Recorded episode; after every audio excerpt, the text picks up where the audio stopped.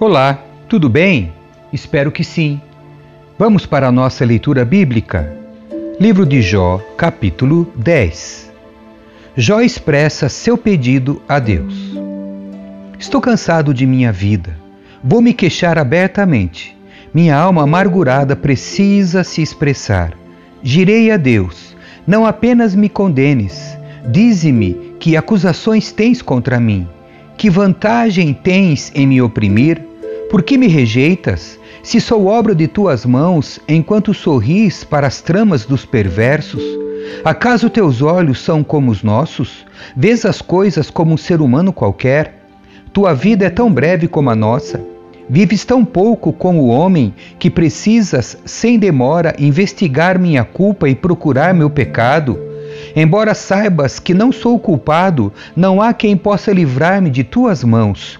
Tu me formaste com tuas mãos, tu me fizeste e, no entanto, me destróis por completo. Lembra-te de que do barro me fizeste. Acaso me farás voltar tão depressa ao pó? Tu guiaste minha concepção e me moldaste no ventre materno. Com carne e pele me vestiste e me teceste os ossos com meus tendões. Tu me deste vida e me mostraste teu amor, e com teus cuidados me preservaste. Teu verdadeiro motivo, porém, tua real intenção era me vigiar e, se eu pecasse, não perdoar minha culpa. Se sou culpado, pior para mim. E mesmo que eu seja inocente, não posso manter a cabeça erguida, pois estou cheio de vergonha e sofrimento. Se mantém a cabeça erguida, tu me caças como leão e manifestas contra mim teu imenso poder. Repetidas vezes depões contra mim, sobre mim derramas tua ira crescente e me atacas com um exército após o outro.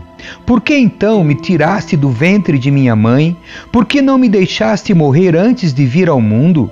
Seria como se eu nunca tivesse existido, iria direto do ventre para o túmulo. Restam-me apenas alguns dias. Por favor, deixa-me em paz para que eu tenha um instante de alívio antes de partir para a terra de escuridão e densas sombras para nunca mais voltar.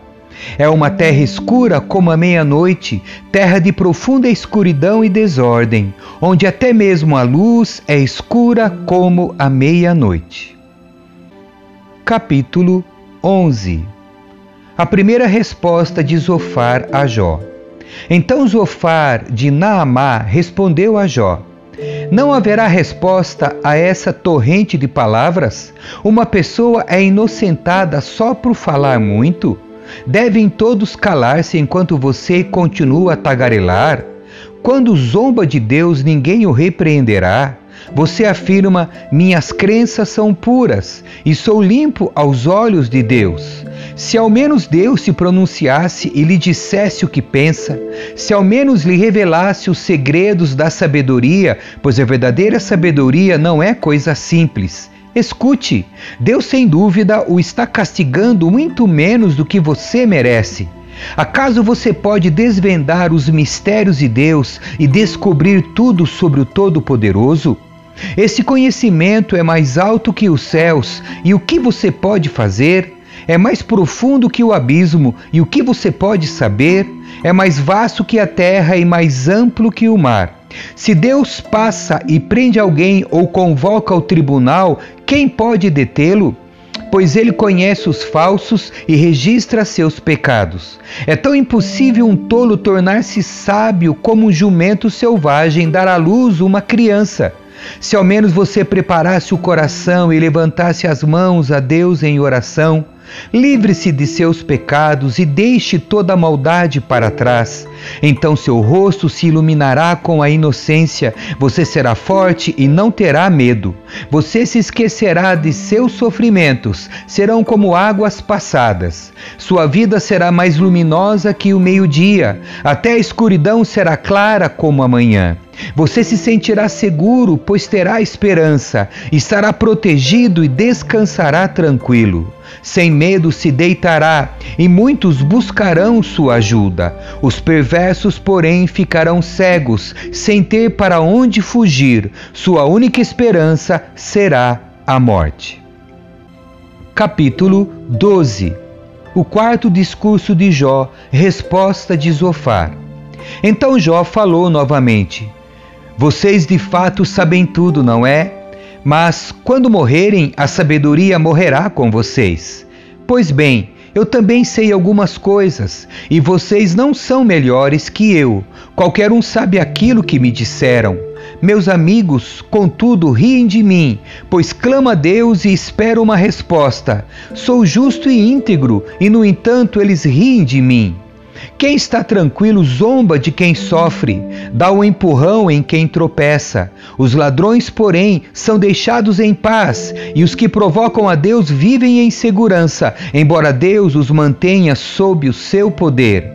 Pergunte aos animais e eles lhe ensinarão. Pergunte às aves do céu e elas lhe dirão. Fale com a terra e ela o instruirá. Deixe que os peixes do mar o informem, pois todos eles sabem que meu sofrimento veio da mão do Senhor. Em suas mãos está a vida de todas as criaturas e o fôlego de toda a humanidade.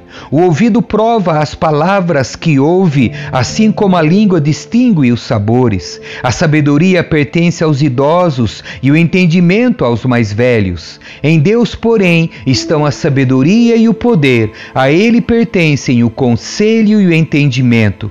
Ninguém pode reconstruir o que ele derruba, ninguém pode libertar quem ele aprisiona. Se ele retém a chuva, a terra se transforma em deserto. Se ele libera as águas, há inundações em toda parte.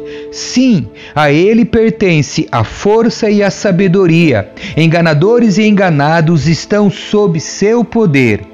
Ele destitui os conselheiros e os dispensa, faz de tolos juízes sábios, tira o manto dos reis e lhes amarra uma corda na cintura, destitui os sacerdotes e os dispensa, derruba os que estão no poder há muitos anos, silencia o conselheiro de confiança e retira o entendimento dos anciãos.